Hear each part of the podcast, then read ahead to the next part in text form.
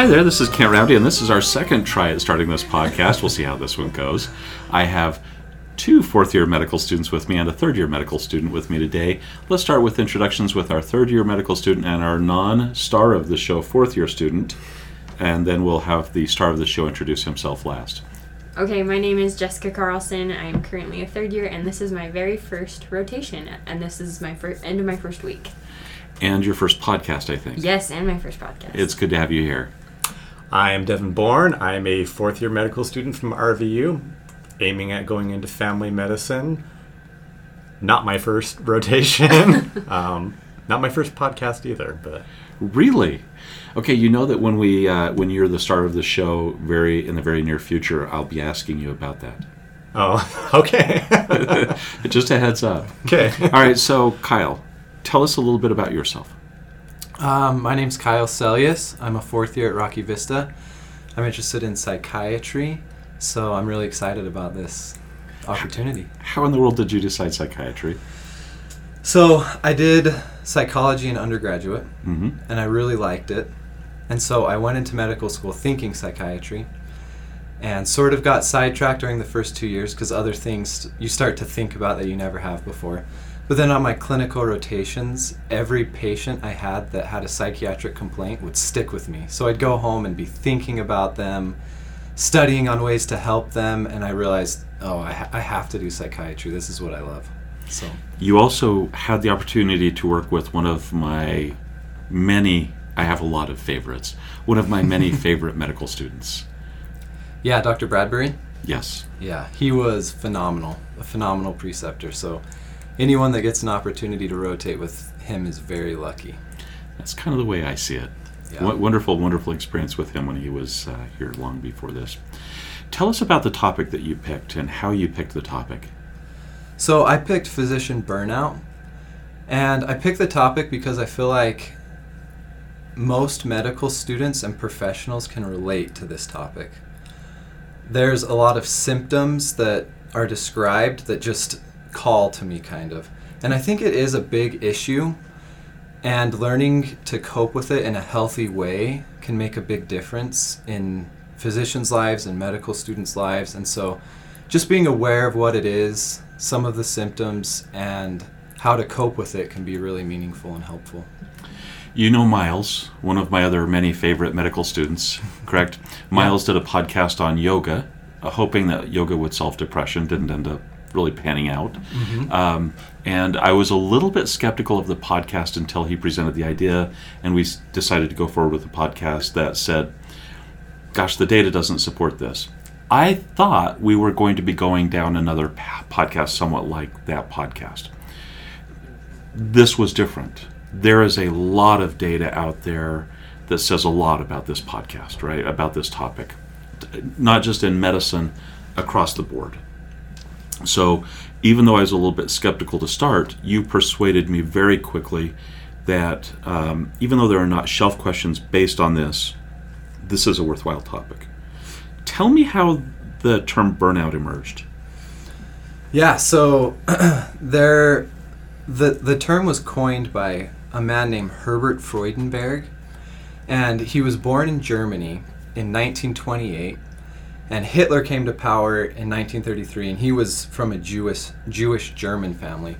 So in the first years of Hitler's sort of reign, he saw that it wasn't going to be good for him, so he fled to America.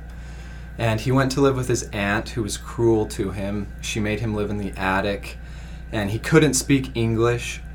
So he had this really difficult life, but he was so motivated that he learned English and immediately became the top of his class as early as middle school. He, he was working many, many hours in factories and then going to night classes at night. And he met the acquaintance of Abraham Maslow from, and he created Maslow's hierarchy of needs. Maslow did not. Right, uh, Maslow did. Yeah, right. And Maslow sort of sort of encouraged him to pursue psychology. So he became this incredible psychologist and took on tons and tons of roles as a professor. And he started a free clinic as well as a psychoanalytic private practice. And so he was working these incredibly long days with tough patients. And he would go to his free clinic at 1, 2 in the morning and watch the patients. And they were people who, who were misusing substances. And they would light their cigarettes and never smoke them and just watch their cigarettes burn out. And as he was thinking about his life and how busy he was and how it was affecting him personally, he was unhappy. And as he was thinking about those things, he watched that cigarette burn out and thought, I'm going to call what I have burnout. And that's kind of where this term originated. And it his idea of burnout was something that wasn't quite depression, but it was still something significant that he wanted to discover and describe. I think that one of the things I enjoy most about the podcasts is going through the history of how some of these medications, ideas, thoughts, beliefs evolve over time. I had a very difficult time finding any of the papers uh, on uh, last name Freuden. I, I, I, saw it both ways Freudenberger, B E R G E R, and Freudenberg, B E R G E, I think. Mm-hmm. Um, and I, I, had a very difficult time finding any of that history, even though we found a couple of articles, or I should say, you found a couple of articles that talked about that history and, and development and how he came to think about what he was doing. If I recall correctly, this was a clinic in uh, it was it was urban area clinic in San Francisco, I think. It was in New York. Was it New York? Okay. Mm-hmm. Um, the first paper came out in 1974 you tried very hard to get your hands on this paper. Tell us a little bit about that. So I tried online, obviously first. No one had it. I did too. I tried to find I tried to find illegal copies or a PDF. There was nothing. And so I went through RVU's system and they also didn't have a copy and couldn't get me access. And I went to BYU's library and they said they had a copy and they went down into storage to pull the journal. And they had the journal from 1973 and the journal from 1975 but the journal from 1974 was missing. And they asked me if i had checked it out before or if wondered if i had misplaced it and i said no this is my first time here. But the journal is missing at byu so. I thought that was very interesting that it was so hard to find this information you mentioned one thing before that I want to, I'd like to highlight at the moment. Generally speaking, these podcasts have some sort of shelf meaning to them. Mm-hmm. There is an ICD uh, 10 code for burnout. Tell me about the ICD 10 code for burnout. So I thought it was really funny, actually. we, I think all of us did. So the ICD stands for the International Classification of Diseases. And burnout is listed in that book, but it's specifically designated as not a disease, but rather an occupational phenomena. So it's in the book for the classification of diseases, but specifically called not a disease. not right. We do see some questions in the shelf exams. I, not maybe not the shelf exam, the board exam potentially. Uh, one of the other things that we try to uh, address here is where the where the information might become important in terms of testing. And I think as a group, you three identified an area where this might be valuable to think about the difference between what is burnout and what is depression. Who who tackled that? Was that you, Devin? Kind of all did a little bit, but yeah, with with to be classified, you know, as clinical depression, you need five of the nine parts, you know, of SIGECAPS. And so what will be found in questions is you have a person who comes in with some of these symptoms, but not all of them, not not enough to qualify for major depression. But they're they're still having some of these these negative symptoms. And that's where it can more paint this picture of burnout. But the important thing to know is since they're not qualifying for major depression we're not going to be prescribing the medications. They're not going to get an ssri or anything. But it still can be helpful for them to receive cognitive behavioral therapy to kind of help with some of these other symptoms that are going on. So it doesn't they don't get an official diagnosis, but there is still some stuff we can do for them besides medication. It might be an ICD code, but it isn't uh, a treatable condition with medications. Okay, very good. And that's uh, one of the things I think the other podcasts uh, regarding depression have pointed out quite often is that you have to have the right number of the diagnostic criteria to make sure that you you lock in that diagnosis. I want to jump to the Lacy article. This is the hidden healthcare crisis. Now, when I first read this article, um, this is the case, uh, the case scenario. I think is the way it was Yeah. listed. I wanted to hate this article. I wanted to dislike the way it was written. I wanted to say this isn't science, and yet I quite liked the article by the time I was done. I don't know why. Um, I think, in my mind, and we'll talk about this in a few minutes, there are a lot of challenges with the data in terms of burnout. So, I'm I did a quick look trying to find the article as well, uh, the the article from 1974 from Freudenberger, and I found that there are hundreds of thousands or hundred thousand roughly articles that have been published on burnout. And the first thing that the Lacy article said was it's under recognized, and I'm thinking, I don't know if it's under recognized. I, I'm not convinced. And yet, as I thought about the way that uh, Dr. Lacy went through about this article, which surprised me, it was in clinical gastroenterology and hepatology, right? I'm like, Oh yeah. "Mm, what?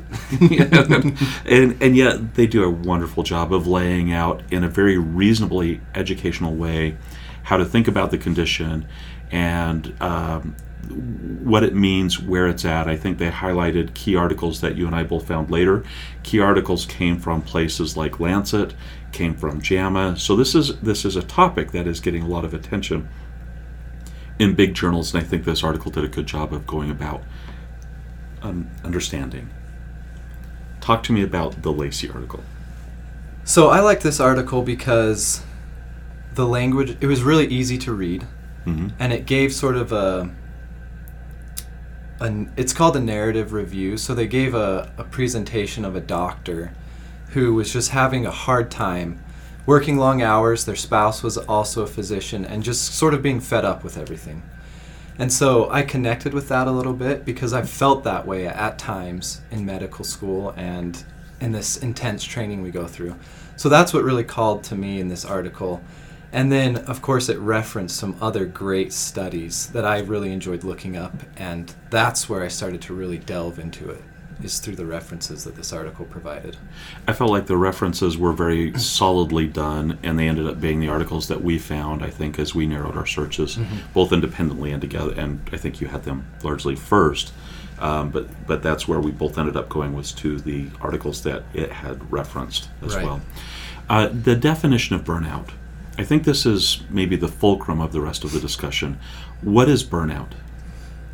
So it's really hard to define, and basically, all the research. Th- this is sort of the underlying feeling that all the articles give is that defining burnout is, is difficult. So Maslach came up with a definition that's sort of the standard definition, and it looks at three areas emotional exhaustion, which is assessing things like fatigue, trouble sleeping, physical symptoms. The second is depersonalization. So this is where you sort you get negative attitudes towards your patients and you depersonalize them. And we've all seen this. We've I do it all the time without recognizing I'm doing it. So for example, you have a middle-aged man who presents with a GI bleed to the ER, and this man is reduced to the bleeder in room 402. And so instead or of being the schizophrenic yes, in room seven, right? exactly. Yeah. Keep going. Exactly. So we depersonalize the patients, and the patient becomes the disease instead of a person. So you depersonalize them. And then the last area of the definition is personal achievement, and this is this is where you do something great, but you don't feel like you accomplished anything. You d- you don't have motivation to achieve things, and so you sort of lose this personal achievement.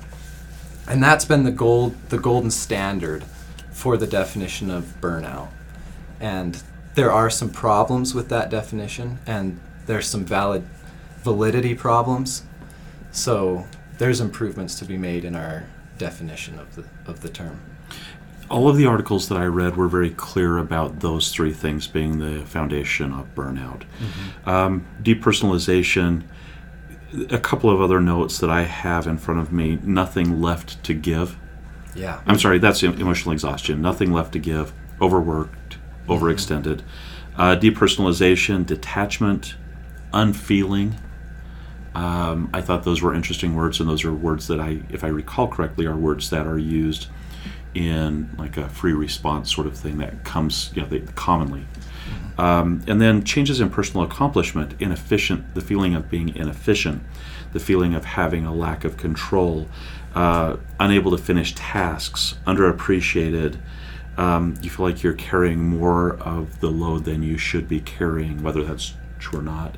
Um, and that seems to one of the things I, I kind of struggled with was the Lacy article seemed to say that there is sort of a a process maybe that first of all you're emotionally exhausted then you start depersonalizing and then you start feeling these um, i wouldn't say inadequacies but the, the sense of the lack of personal accomplishment. And then when those things stack up and, and i may not have this right i'm hoping you'll correct me if i don't then that starts to mani- manifest itself in work life conflict. So, the conflict, the tension between doing what you need to at work and doing what you need to in your personal life, the professional and personal life division becomes challenging.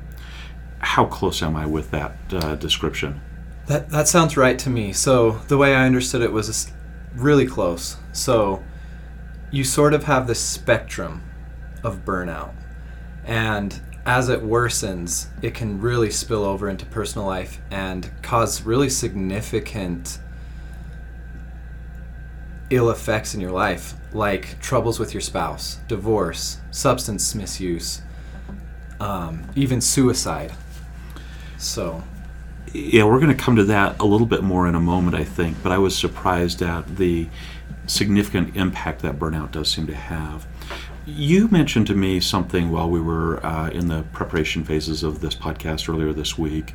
You said something about it's sort of like uh, death and dying, the grief stages, uh, Kubler Ross. I think that was something you mentioned to me. And there's a list of uh, burnout stages. Uh, the Lacy article cited 12 that were, I believe, not Freudenberger, but Maslow, right? And I'm just going to mention those. The burnout stages are the need to work harder, where you start to neglect your needs, you start to displace conflicts, which I assume means you're having conflict at work and you take that home. Uh, a revision of values. I need to make sure I give the best care to everybody. Well, I can't do that. Now I'm going to just do whatever I can, right? Denial of emerging problems. Withdrawal behavioral changes people start fighting more become more irritable. Um, compassion fatigue which i think is part of that uh, depersonalization. Um, and although the next step is depersonalization um, inner emptiness depression and collapse. Now lacy added one to that list and i don't know which one lacy added. I think it was collapse the last one on the list. And i thought those stages were very interesting. I'm not convinced that they go in a specific order. At least I think that's what you told me earlier in the week. Yeah, there was another study that sort of looked at the order, and there's not a specified order they happen in. But in that list you just mentioned, the first sort of happened first, and the the last of the list sort of happens last. Okay. Sort of in that general direction, but not specifically. Not 100%. Yeah. It's a it's a general trend. Right. Okay. Um, let's talk about why Lacy thought this was important. Now, the, it, actually, maybe one step back. There are a lot of articles about burnout, and uh, one of the articles that we we looked at was a summary trying to assess prevalence of burnout. Tell me about the challenges of that article. So this was a, a meta-analysis studying all the articles on prevalence. And when I read the article, I was shocked and a little disappointed at the beginning because it says it referenced the mainstream media who says physician burnout is at 50%. And you hear that number 50% a lot if you start looking into burnout. But this meta analysis said we found the prevalence rate to be anywhere from 0% to 90%. That range seems a little big to me. Yeah. So this huge range in their article, and then they talked about why, and the reason why is the Maslach burnout inventory is sort of the gold standard that most studies use. Over 80%, I believe. Yeah, over 80% used this inventory to scale burnout. And the problems with that inventory are there's no specified definition.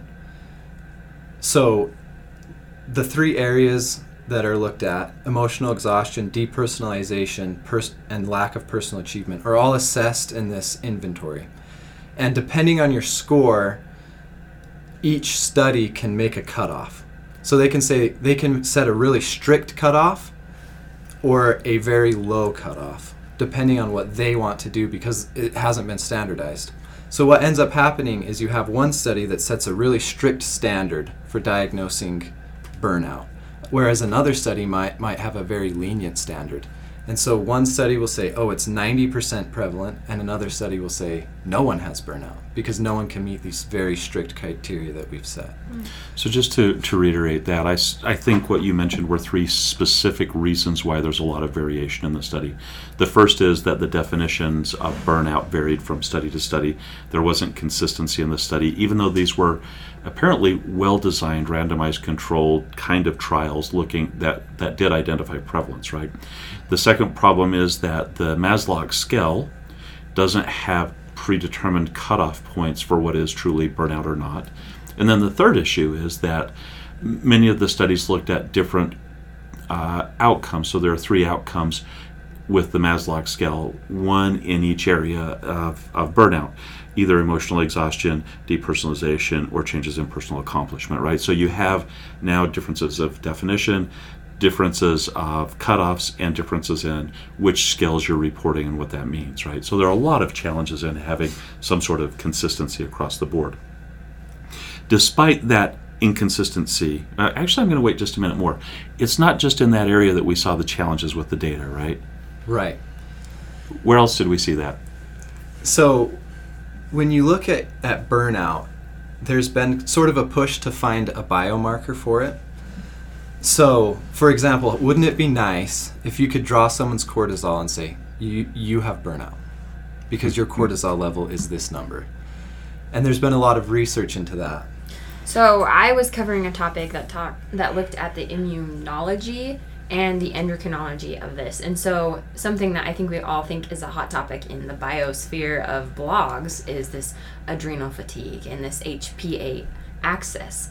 But and they, I think they all want to relate it to burnout is something I was looking at. But there's a whole bunch of studies that contradict one another because there's not really a solid, what Kyle was saying, biomarker for what burnout looks like. One particular study saw a slight increase in only the females who had the quote unquote diagnosed burnout, but then a contradictory study only saw it in middle aged males. And so it's interesting because we don't see consistency in the CAR, which is your cortisol awakening response in burnout, but there is this thought with inflammation and all this stuff that cortisol would be higher, which is interesting. And something to note, along with this study in general, is this need for standardization in the biomarker search. Um, one other thing that the article was really interesting about and how this might affect burnout is this need to understand the circadian rhythm and how that could lead to changes in cortisol. So it was kind of an interesting topic to look at. So I want to just kind of back up then, and, and I'm I think I've mentioned in other podcasts I'm a little bit of a caveman. Yeah. Right? It has to be really simple for me. I think um, the article when you and I talked about this before spoke to some of the things that Kyle and I were just talking about. Most I was listening, Kyle was talking. Oh, yeah. I'll, I'll take credit for that. Um, where there are so many challenges with how you define burnout, with how you uh, define the outcomes on the Maslach scale, with how you choose which outcomes to measure, and now you're adding a fourth complexity to that, which is a biomarker of some sort. Yes. And and so in this system of unclear, how do we all get on the same page with study design? We're having a lot of um, difficult to interpret results from varying studies. Yes. I think that's the the take home point. Now, one other one other point, and I think you, you mentioned that this article went back to a very critical factor, which is if your sleep is changing, it's really difficult to get an accurate biomarker that has a significant impact from sleep, right? Yes, and they said that that was a huge thing that science in general needs to understand in this idea of burnout because sleep is such an integral part of how we respond to things. And I think we could all, especially as med- in the medical field, understand that. And we've seen changes with like cutting off how much residents can work because it definitely is affecting us. Yeah, it. Uh, I think it was originally started because of the death of a resident in New York City, if I remember correctly, and I suspect that there are more benefits than simply uh, avoiding uh, avoiding death by falling asleep driving. Um, other areas that had difficulty with data that maybe you wanted to comment on. By the way, for those of you that wondered why we had such, such a rapid transition on that last comment be, between Kyle and Jessica, it was because I was like pointing at Kyle, saying, "Wait, this is where Jessica was going to jump in." Uh, but anyway, go ahead. Yeah, sorry, I was trying to segue her in there and I didn't do a very good job. you, did, a great fine. job, guys. Yeah, so some other areas of difficulty really revolve around this definition, and then because it's hard to define it, it's hard to, to look at it even further and look at ways to cope, healthy ways to cope, looking at things that worsen burnout. So there's a there's a number of articles looking at these things, and the standardization just isn't there and so it's difficult to come to any certain conclusions. But what the the feel I'm getting from all the articles is it's there and it's important and we need to figure it out. I think that's kind of where I was left as well. There's something there. There's enough data that shows there's something happening that is a human phenomena or maybe an occupationally related phenomena, right? And uh, perhaps it's getting worse. The Lacy article made the made the claim that it's getting worse. I think based on our reading of the variation in prevalence, it's hard to know that. Um, we'll leave that part alone and maybe jump to the next factor. It appears that emotional exhaustion is probably related in part to work stress. Uh, tell me what causes work stress. Lots of things. so Good answer. in Freudenberger's case, he was working with difficult patients all the time. And I think it's sort of evolved now where we have paperwork, administrative tasks, and and all kinds of things pulling us in different directions. So I read one article, I can't remember which specific one it was now, but it said burnout's changing in that patient care actually might help burnout. Interestingly enough. Tell me how. So, if you if you imagine yourself being a physician and you want to go see patients and help your patients, but you have to spend 30 minutes charting on that patient and then 2 hours in a meeting with administration that makes you frustrated with how mm-hmm. they're thinking. And you just want to get back to your patients, but you can't because you have all these other things pulling you away from what you actually want to do. So what you're saying is the more time you can actually spend with the patients, the less likely you are to burn out. Right. Even though complicated or difficult to treat patients might cause burnout, generally speaking, the more time you can be with patients, the better off you are. Right. Okay, I like that. Changing roles might be a factor in burnout.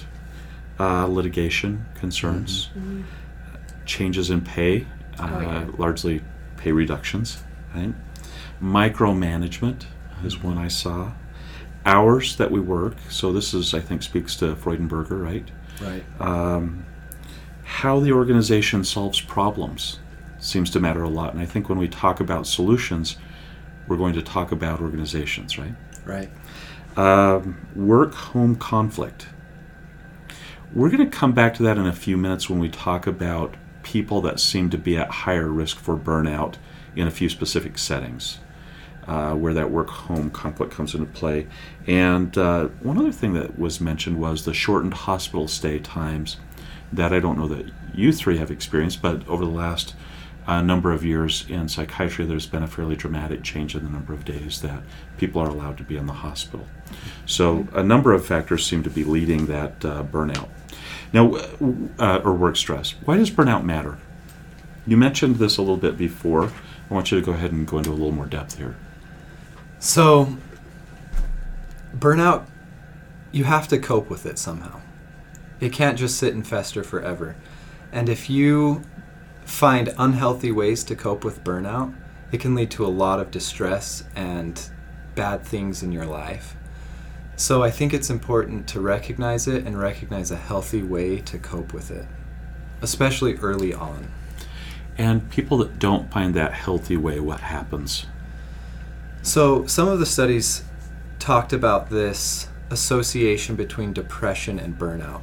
Mhm. And there's even a push by some people to make burnout a subset of depression and combine the diagnosis.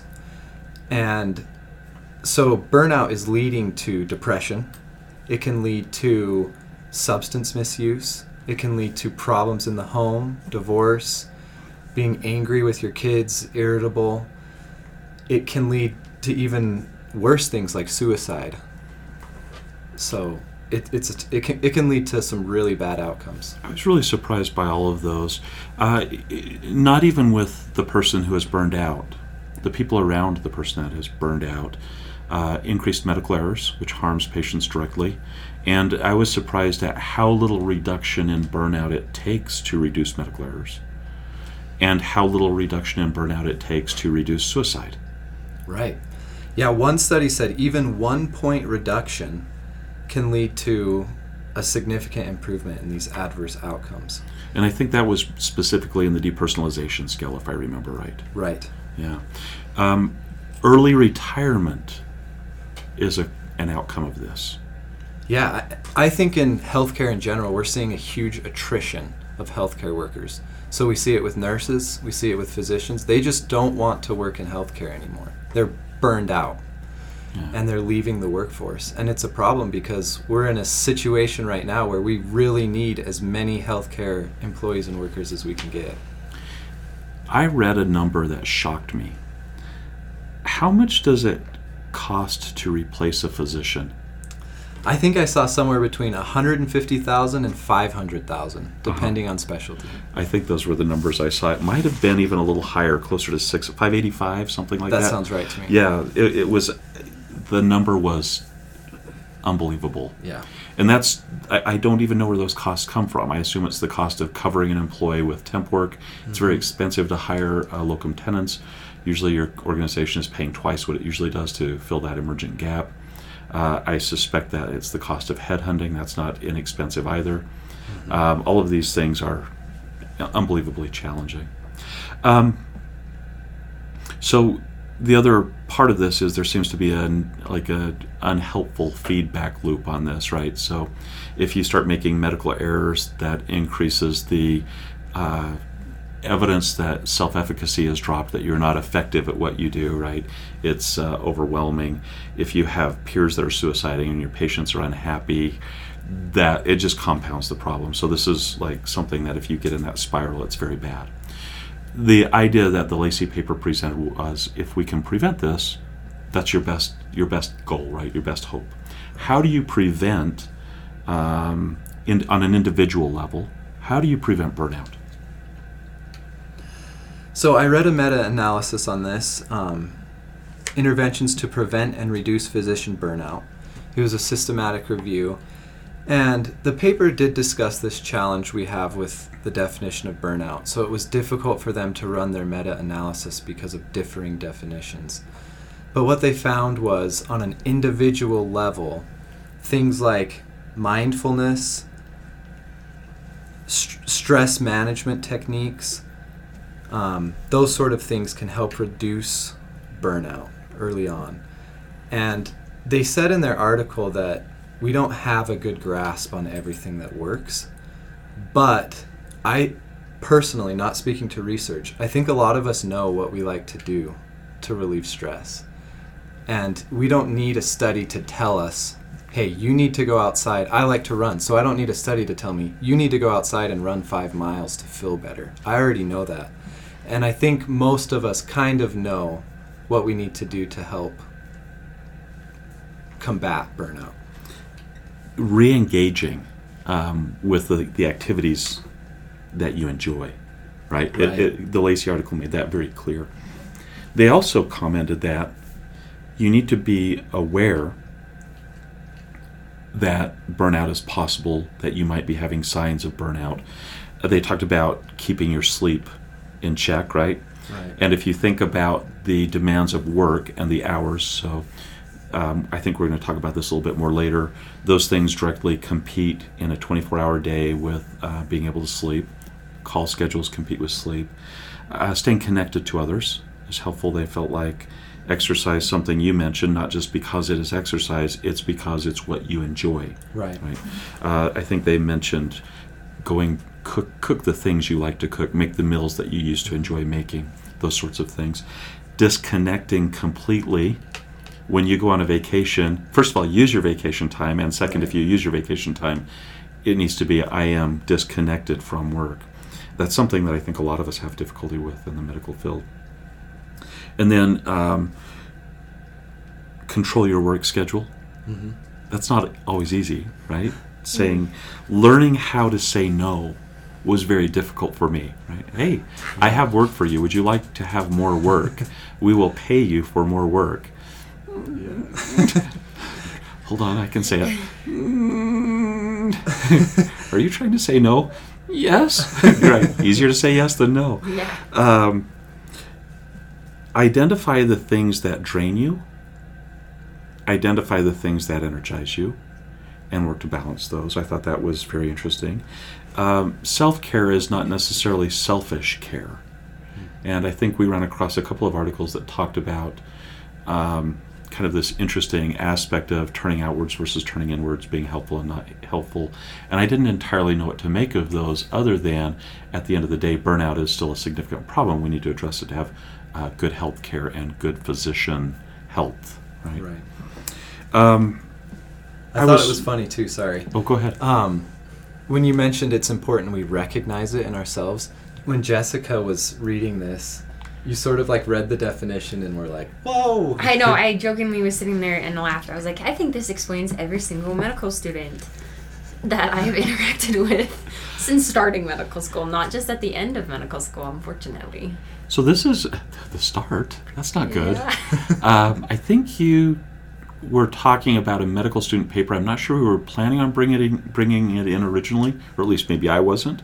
But I want to go ahead and have you, whoever it was that was commenting on that before, jump in and tell us a little bit about the article that was about medical students.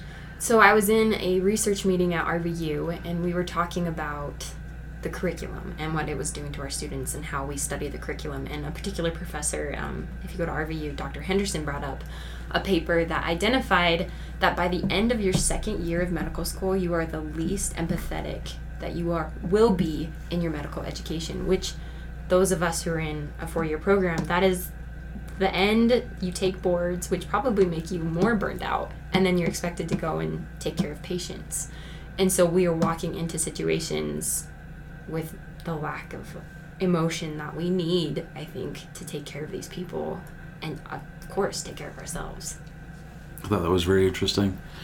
Um, I was also intrigued by, in terms of prevention and quote treatment end quote, the effects of and that the individual, the effect of individual taking care of themselves, is actually much less than organizational care. I've often told medical students that they have among the most portable degrees in the world, and to never feel like they're trapped in a situation that they must stay in uh, unhealthy organizations are not worth remaining you know, at work um, and being a martyr for if it keeps you from being the, an effective physician, right? Um, so, talk to me about what an effective organization does to help prevent burnout. So the article I was reading talked. It mentioned the same thing that the organization has more power in reducing burnout among their employees. Unfortunately, what I read is that they haven't got a good grasp on what things to implement to do that. hmm They've started to. They've started to implement things, but the research isn't there to conclusively say this is what everyone should do to reduce burnout. And again, I'm so I'll refer to the Lacy article now, even though I'm not sure the Lacy article was referring to solid evidence at this point. I think what they're referring to is is are things that look promising, right? And they're talking about having meetings, regular meetings where you talk about workload or even limit workload, talk about fairness, which I thought was interesting, right? Uh, if you've ever been in a physician meeting, try to determine what's fair and not. Um, I think all physicians feel like they have it harder than the next guy, right? Uh, and having a positive work environment and a positive environmental culture, which I I spent some time thinking about that. I, I was sitting in front of my computer and I think I probably daydreamed for about 20 minutes trying to figure out how you do that and what that looks like. And I don't know that any of the things we read provided an answer to that. Yeah, I don't think so. They've a lot of organizations are implementing things like competitions of how many steps you can get in a day to improve exercise or having s- these discussions and meetings about fairness in the workplace and unfortunately the data just can't conclusively say that it's working or not The uh, the the comment that Lacy made, and this is the last thing that I took from the Lacy paper. Again, n- not any data that I found associated with it. I, I couldn't read the footnotes on some of the things on the Lacy paper. Um, they made the comment that there are times when you simply need to re engage, remembering the energy that you had when you first started your career. And I think the equivalent would be when you first started medical school, you had this energy, and uh, Devin, you're chuckling. Yeah, that, that goes downhill fast. And yet, if you could stand back and say, you know what, that that felt good to be engaged that way. I liked the high I felt from that intensity of engagement, and re-engage thoughtfully on that level. Uh, the Lacy article makes the the assertion. I think it's an assertion that that's a helpful way to not only improve the positivity of the culture and the environment, um, the posit- the the work culture, but to maybe infect other people and reduce burnout, which I think is very interesting. I have actually felt like having medical students um, reduces burnout and continued learning reduces burnout. It's something that our unit has um, had had this really great experience with medical students who have come in and they bring these really great ideas and they ask really great questions and we sit back sometimes and go, huh. That's a good question. I don't know. And it leads to these discussions and learning. And, and so I'm, I'm under the impression that having something that stimulates learning is a good idea as well. I do think um, change, moving away from the Lacy article, there are a couple of other articles that I want to look at just briefly. Uh, I think there are two articles that are probably fairly formative, um, in maybe three that, that we should look at. The first is the prevalence of burnout among physicians. This is the Rotenstein article, and this was published in JAMA in 2018. This is the largest study we have on physician burnout. Um, I'll just set the table here, and I know we've referenced this a little bit already. There were 182 studies they looked at, over 100,000 individuals, 45 uh, countries, uh, and 85% of those uh, people used the Maslach burnout, burnout inventory, and uh, that was the source of the information we talked about with the um, why it's so challenging to have a good number. And this was the the reference source for the zero to ninety percent burnout rate. right Just important to have that out there as this was one of the key articles that I think we looked at. Yeah, this was this article was really well done, and they raised some really important points on the actual research going into burnout. And they made a good they made a good suggestion in the article, and that's to describe burnout rather than as saying yes you have burnout or no you don't have burnout is to dichotomize it and say you have low burnout, you have moderate burnout, you have high burnout, or make it a continuous scale. So on a scale of 1 to 100 this is where you fall on the burnout scale and their suggestion or their opinion was if we did that we would be better able to assess burnout rather than saying you have it or you don't Right, those threshold cutoffs just don't make sense, right? And then I think they were also making the argument that we needed to have a more clear consensus about the definitions for the three types of the three aspects of burnout, right? Right. Or did I? I may have misread that. Yeah, so they they had some problems with the validity of depersonalization and lack of achievement. Mhm. They wanted to add some other factors into the definition, and they discussed some other inventories that are used. The Copenhagen burnout inventory is one. There's a Hamburg burnout inventory one that's in the German language that's been very well validated. So there's some other measures out there that they suggested might be better or might be worth changing the Maslach burnout inventory to get a bet better standardization of the definition. The next study that I think we need to mention is the Satisfaction Burnout Career Stages study. And I don't know how to say this last name D Y R B Y E, and I want to call it Derby, maybe. Yeah. Um, what a cool name, though. I think if I had that as a last name, that would be pretty cool. Yeah. Um, this is this came out of the Mayo Proceedings in 2013, and again, just to set the the table, uh, this is among the largest studies we have of an individual population. So, uh, what happened is this group sent emails to the AMA, I think, or the AAMC members. About 90,000 emails went out. They are able to track that roughly 27,000 of those emails were opened, which makes me wonder just a little bit who's tracking me. Um, and then they had uh, 7,288 people that responded to those emails. Interestingly enough, the vast majority of the people that responded to those emails were classified as late career uh, physicians, so people that had been in practice for 21 years or more. And then uh, that was about 55% of the group that responded, and then roughly 20% uh, mid and 20% early career response. And what they tried to do is assess various aspects of burnout. I think they also used the MBI uh, to do that via email. I don't know if they called people. I didn't read in the methods. I, I, I kind of glazed over on the methods. Um, what I took away from this was that. Oh, by the way, there was one other interesting part of this. They used uh, career stage rather than age because that was consistent with the U.S. Office of Personnel Management's definition. Did you see that little? Yeah, bit? I did. Did that make you go, huh? Yeah. This is an occupational issue, not a mental medical condition. Right. Um, so one of the things I took away from this is th- they were all over the place in what this means, the way people responded. I, I, had a tough time picking up trends. I think I would be interested in hearing what you picked up from this article. Yeah, I I sort of had a hard time with this one as well. The conclusion I sort of felt like was or the takeaway I had from this article is as you progress in your career, burnout will change. So early in your career, you're going to have all these pressures, but it's almost like you're sort of excited and there's not as much burnout. But then in the middle of your career, you get more burnt out. And then whether you, you might leave the workforce or not, or you come to, to grips with your reality, but by, by the end of your career, burnout is just not as prevalent and you're feeling better about your choice and your life.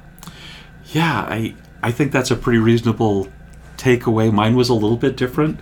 Uh, mine was that sort sort of like you were talking about. They were able to try and correlate some of the types of burnout with the situation that people found themselves within. For example, the early career markers were suggestive of a couple of things. First was that as early career physicians, we don't tend to have the ability to resolve conflicts that are work home related, right? So if you have hours that pull you away and yet you have children that have needs of you being there, how you address those kinds of conflicts or a spouse that needs you there, significant other that is expecting you to be around.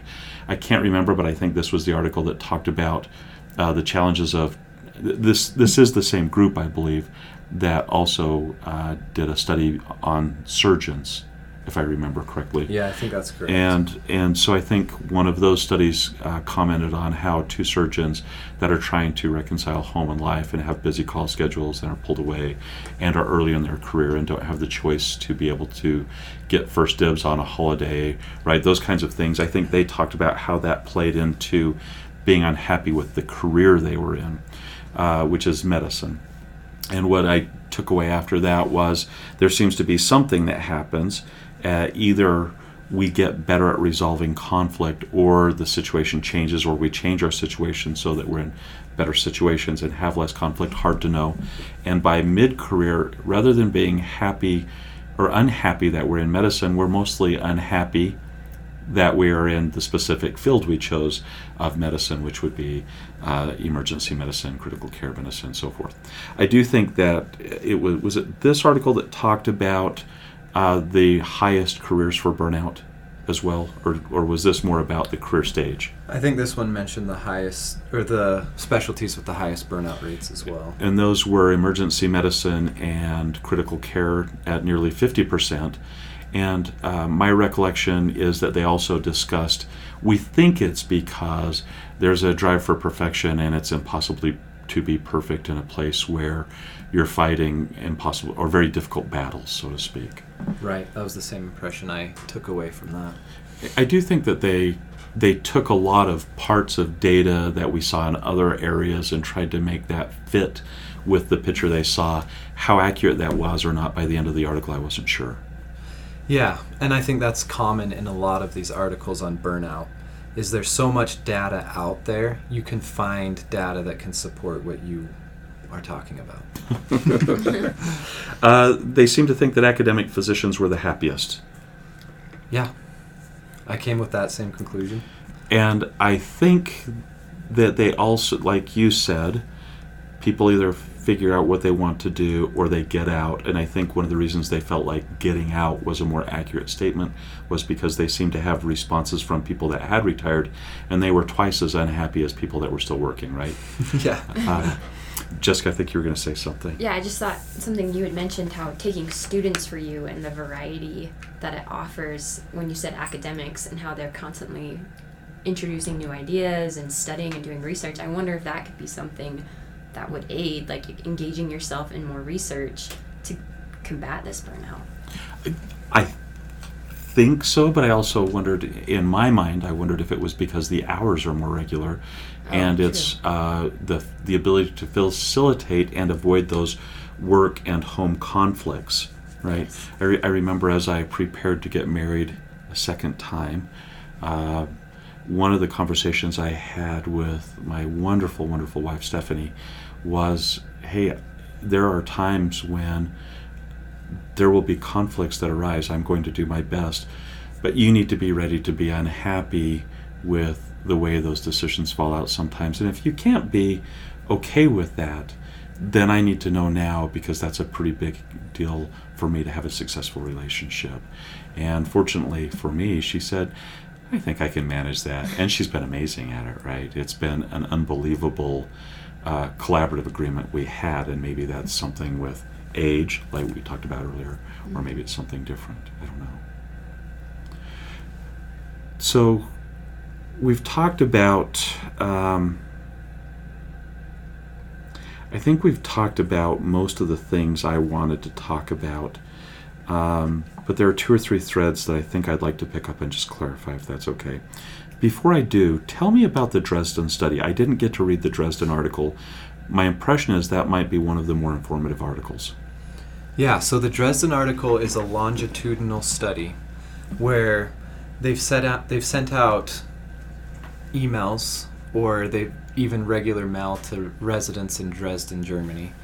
And they are recruited to sign up and do this 12 year study where they look at biomarkers and they take, I think, five different assessments to assess burnout, two different assessments on burnout, one on depression, one on anxi- anxiety. And so they're going to look they're going to do these every year and assess the biomarkers every year for 12 years. And they started in 2015, the first cohort, and then another cohort went through in 2016. So the study's not completed yet. It's about halfway there. So this was sort of a preliminary report stating how it's going. And I I think it the idea is really good what they're mm-hmm. doing. But sort of like Jessica discussed with the endocrine paper, it's really hard to assess these biomarkers.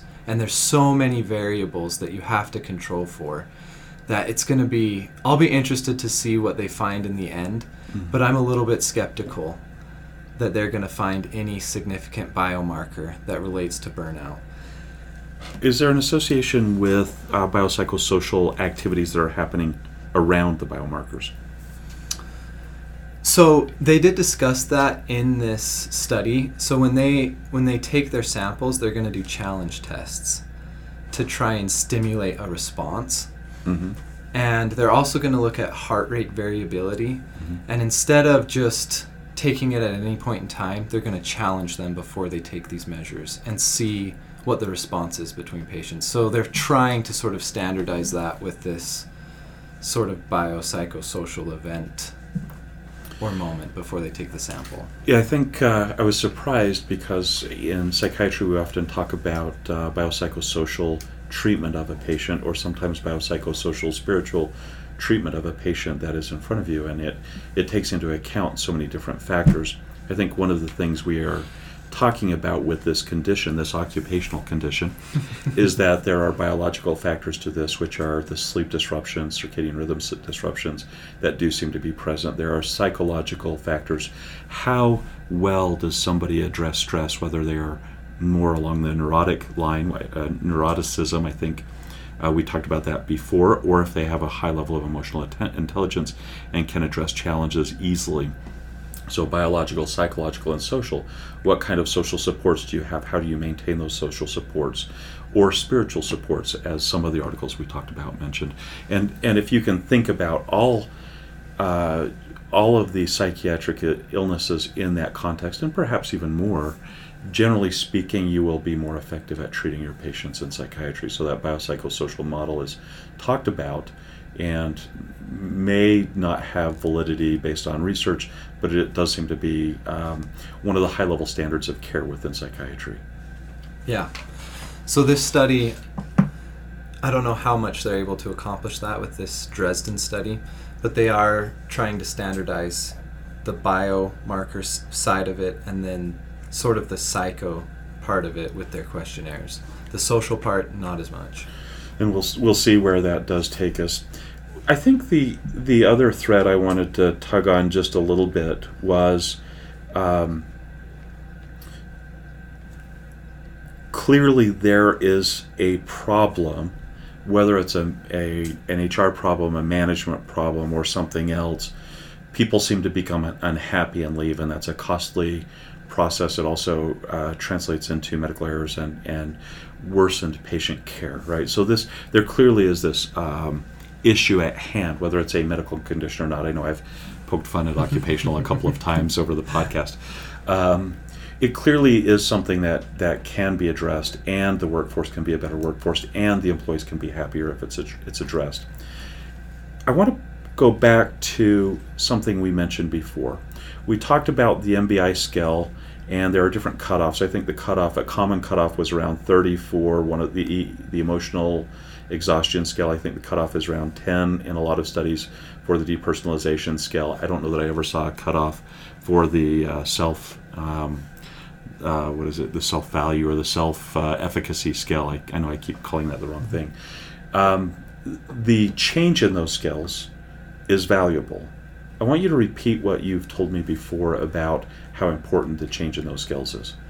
Yeah, so one study showed that even a point reduction in the depersonalization scale, or I think it was a two point reduction in overall score, can lead to significant improvement where you see a lot better outcomes, less people committing suicide, less people unhappy in their job, and less people sort of cynical about their situation. I think happier patients were also in that, Happier patients. and uh, less turnover. Maybe, maybe not. I think not. so. Um, I want to kind of summarize from my viewpoint a little bit about this. So, so I started thinking about, particularly with the Lacy article, I feel like it was very descriptive of experiences that I have had in my career, where I, I I've been working with people who are the most amazing people in the world, and then suddenly there seems to be some sort of a change, right, where there's unhappiness where there's over you know the feeling of being overwhelmed like it's impossible to to uh, get things tackled i feel like it's happened to me on some level, right? Where I feel like oh, I'm the worst doctor ever. I can't help my very difficult to treat patients. It happens in the context of disruption of sleep with sleep apnea of all things, right? and and the the burnout uh, constellation of uh, I don't want to call it symptoms, but that burnout constellation in that Lacy paper, you read through that, and all of a sudden you start thinking very differently about your work experience and how you might engage uh, a nurse or a social a social worker or somebody else that's becoming burned out. Right? To me, this was an eye-opening paper because it made sense of things that I see around me. I don't, I, and I still am not doing justice to the paper in describing. Uh, I, I didn't think their case scenario really was as meaningfully descriptive as the content of the entire paper, right? Right. Um, eh, comments on that, Kyle? Yeah, I felt the same way about the paper. The way they described things as they went through called to me. Mhm. And I thought, oh, wow, I know exactly what they're talking about. And that's sort of why I wanted to do this podcast on burnout, is because I resonate with the topic. And I think most of us probably do at some point in our medical training and careers. You guys are more in touch with yourselves than I am because it didn't resonate with me when you started.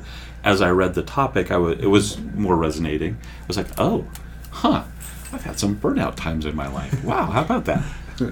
Yeah, so for example, when you're taking these shelf exams or taking your boards, you can just get lost in your studies and just feel overwhelmed and sort of experience these these symptoms that we've talked about with burnout. And so maybe it's the fact that we're sort of in the thick of medical school and taking our boards that we're feeling this way. But uh, it resonates with me. What have I missed? What have I not asked you about so far? Um, I think we've done a pretty good job covering most of it. Can I talk about some risk factors? Please. So, so the readings I were doing were trying to identify risk factors for burnout. And again, it's something where there was a lot of controversy.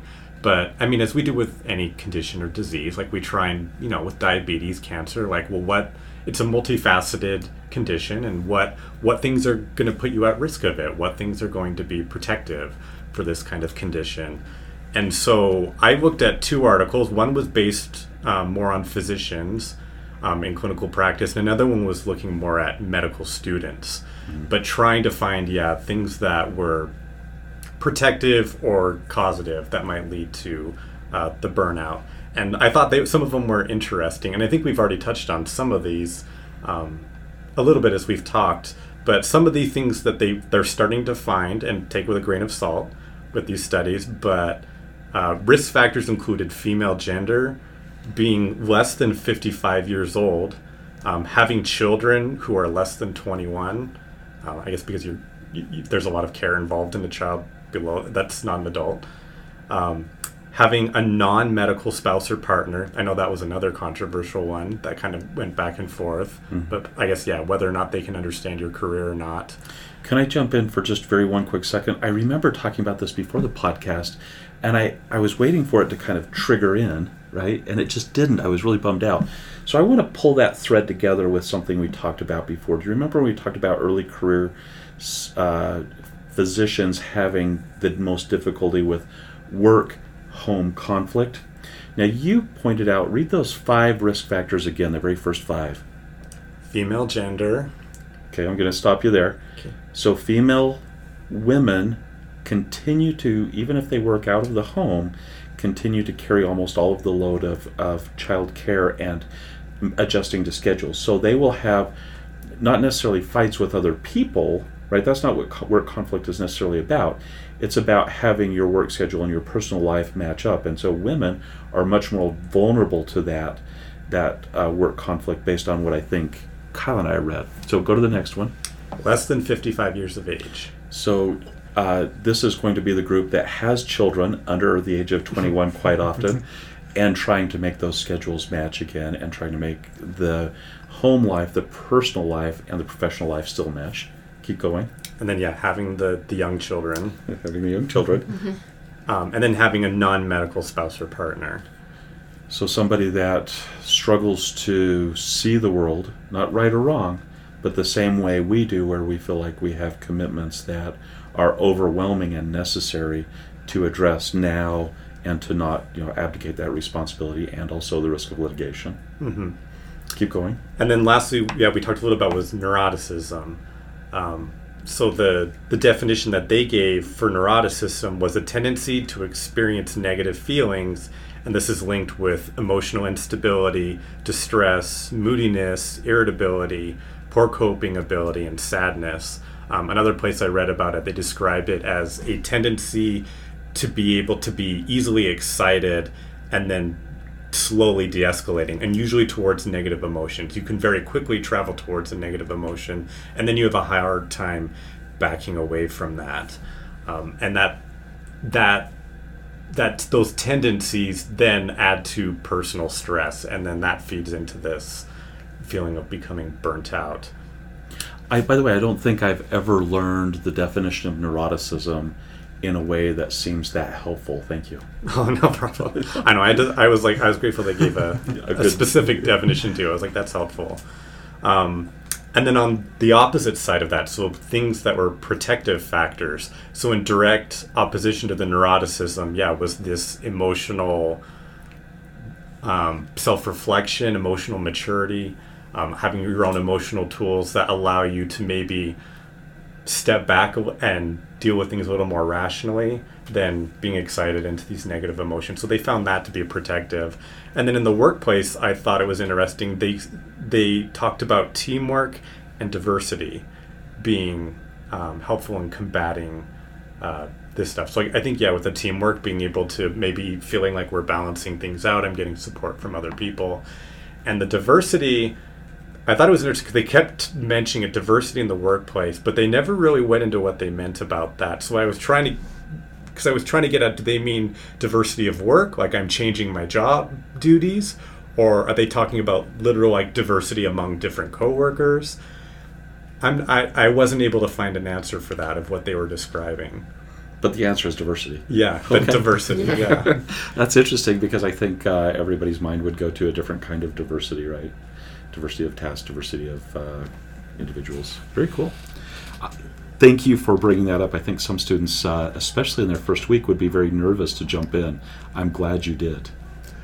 Other things that I missed.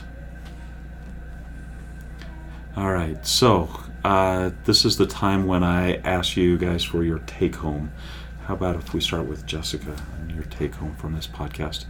I think the take home is is standardization is a huge key to reliable diagnosis for us in this particular situation. And so this need to standardize and like have specific things that we can go off of, but also remembering that individuals are different and they might not look the same because of who we are. And so in some ways it's almost like it's a good thing that burnout isn't so specific because everyone has things about their life that could potentially burn them out, but it's not on a scale.